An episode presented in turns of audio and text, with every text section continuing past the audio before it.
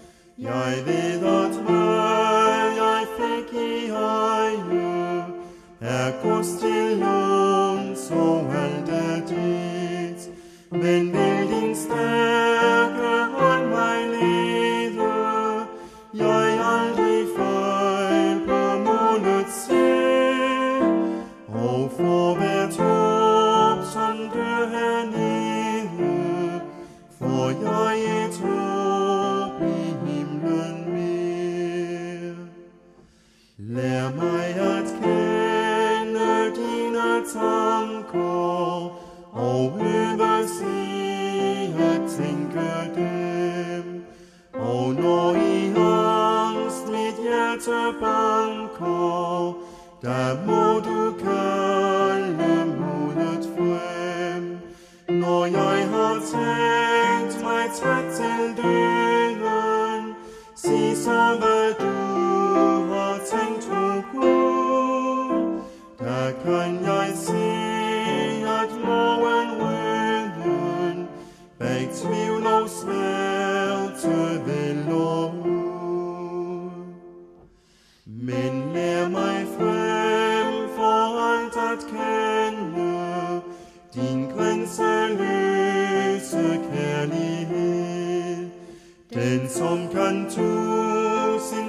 Tusind stjerner tænde, når lykkens sol er gået ned. Den tørre tåren,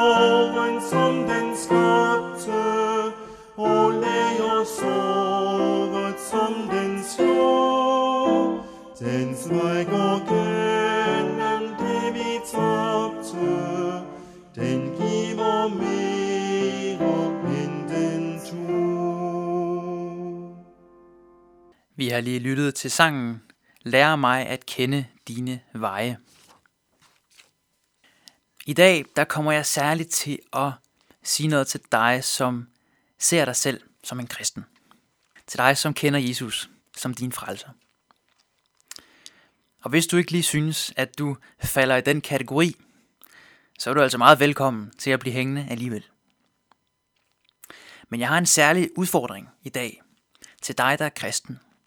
Eller jeg må hellere sige til os. For det gælder også mig selv. Jeg har en udfordring og en opmundring. Men jeg vil gerne lægge ud med at dele noget fra en samtale, jeg havde med en veninde for nogle uger siden. Vi sad og talte om det her med at dele vores tro med andre, som ikke kender Jesus. Og vi talte om det med at have venner og bekendte, som ikke er kristne. Og jeg sad så og beklagede mig lidt over, at jeg egentlig ikke taler med særlig mange i min hverdag, som ikke er kristne. Jeg læser teologi på Dansk Bibelinstitut, som jeg nok vil kategorisere som temmelig kristent. Og så bruger jeg tid i min kristne ungdomsforening og i min kirke. Indimellem er jeg sammen med mine kristne venner. Men det er godt nok ikke mange, jeg snakker med i løbet af en uge, som ikke er kristne. I samtalen med min veninde, der brugte jeg nok ordet osteklokke om det. Den kristne osteklokke. Som jo betyder, at man som kristen egentlig mest er sammen med og bruger tid med andre kristne. Og så var det, at min veninde hun spurgte, egentlig ret provokerende. Chris, tror du nogensinde, du kommer ud af den osteklokke? Tror du nogensinde, du kommer ud af den osteklokke? Jeg glemmer ikke det spørgsmål lige forløbig. For sagen er jo, at det håber jeg da sådan, at jeg gør. Jeg vil jo egentlig gerne være sammen med andre end de kristne. Jeg vil jo egentlig gerne dele det glade budskab om Jesus som verdens frelser med dem, som ikke kender ham det er bare svært. Og også sådan lidt besværligt. Fordi så kræver det vel, at jeg faktisk bruger tid sammen med nogen, som ikke kender Jesus i forvejen. Mit indtryk er faktisk, at jeg ikke er den eneste kristne, der har det på den her måde. At man egentlig mest omgås andre kristne. At hvis man lavede lidt statistik over ens venner og bekendte, så ville de kristne fylde klart mest i procenter. Ikke nødvendigvis, fordi man ikke har lyst til at møde andre mennesker, men måske bare fordi det nu er blevet sådan. Eller fordi det bare er nemmest. Det virker nemmere at invitere dem over på kaffe, som man i forvejen ses med i kirken om søndagen. Det føles nemmere at snakke med dem, hvor man ved, at man ser nogenlunde ens på tingene. I Matteus evangeliet i Bibelen, der siger Jesus noget til de kristne. Han siger sådan her i Matteus evangeliet kapitel 5, vers 14-16. I er verdens lys. En by, der ligger på et bjerg, kan ikke skjules. Man tænder heller ikke et lys og sætter det under en skæppe, men i en stage, så det skinner for alle i huset. Således skal jeres lys skinne for mennesker, så de ser jeres gode gerninger og priser jeres far, som er i himlene. I er verdens lys, siger Jesus her. Jeg forstår lyset her som noget, der peger på Jesus. Altså det at være verdens lys, det handler om at lyse op med sin kristne tro og sit kristne liv, gennem det man siger og det man gør. Men så taler Jesus også om at sætte lyset under en skæppe. Under en skæppe. Jeg kan sådan være bange for, at mange kristnes skæppe i dag i virkeligheden er skiftet ud med en osteklokke.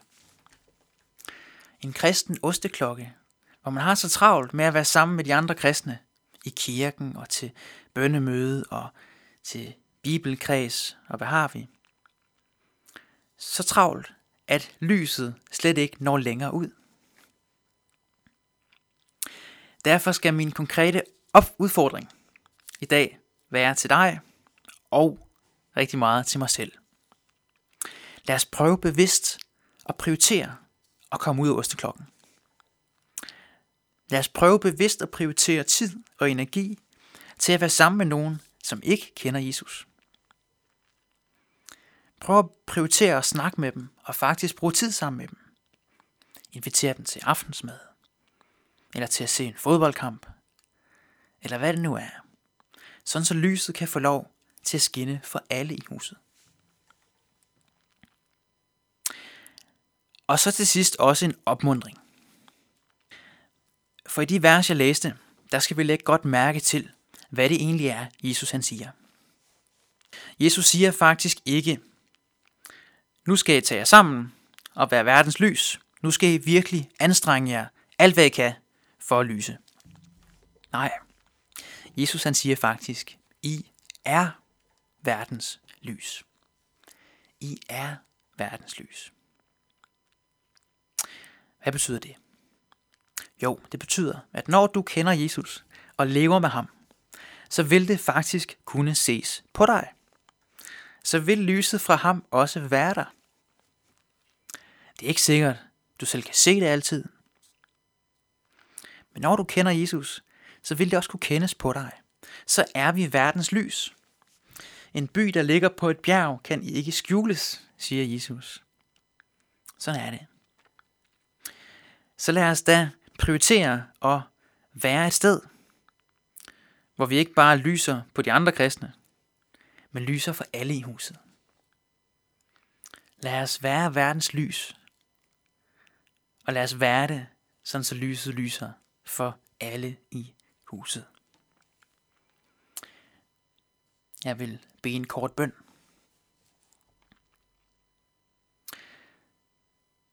Jesus, tak, at, at du er lyset, der er kommet til verden. Tak, at du har givet os også at være verdens lys. Tak, at det er noget, vi er. Og jeg beder os om, Jesus, at du selv vil hjælpe os og give os muligheder for at lyse for andre mennesker. Du ser, hvor svært det kan være for os. Jesus, jeg beder om, at du vil lyse igennem os. Amen. Nu skal vi høre endnu en sang, som hedder Dine løfter er mange. Og lad mig lige læse omkvædet, som også er en dejlig bøn til Gud. Herre, led du os frem. Lad os hjælpe alle dem, som du viser har brug for en hånd. Giv os lys til at se. Giv os vilje til at bede. Herre Gud, fyld vort liv med din ånd. Dine løfter er mange.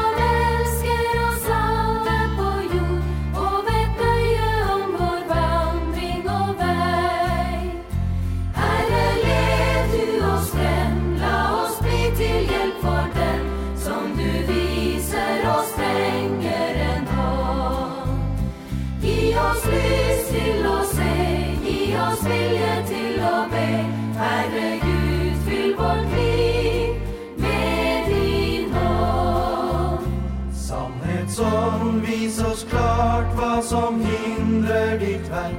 Vis oss synden så vi ser den är vår. Hjälp oss tro att Gud tillgir att nåden gör stark, att den rättfärd som vi får, den består. Herre, led du oss främla oss bli hjälp för for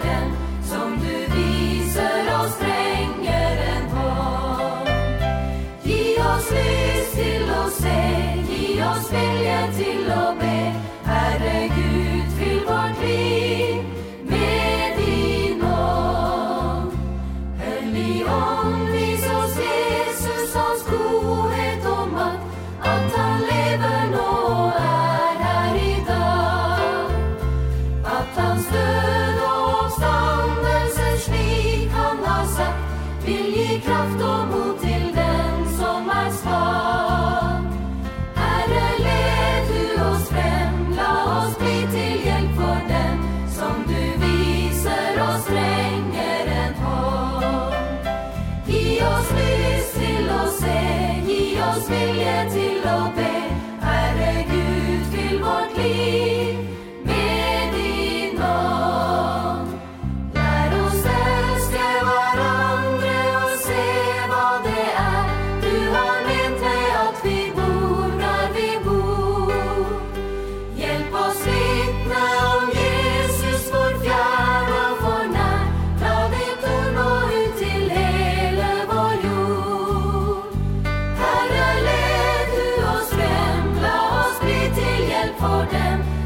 Lui se rozległ.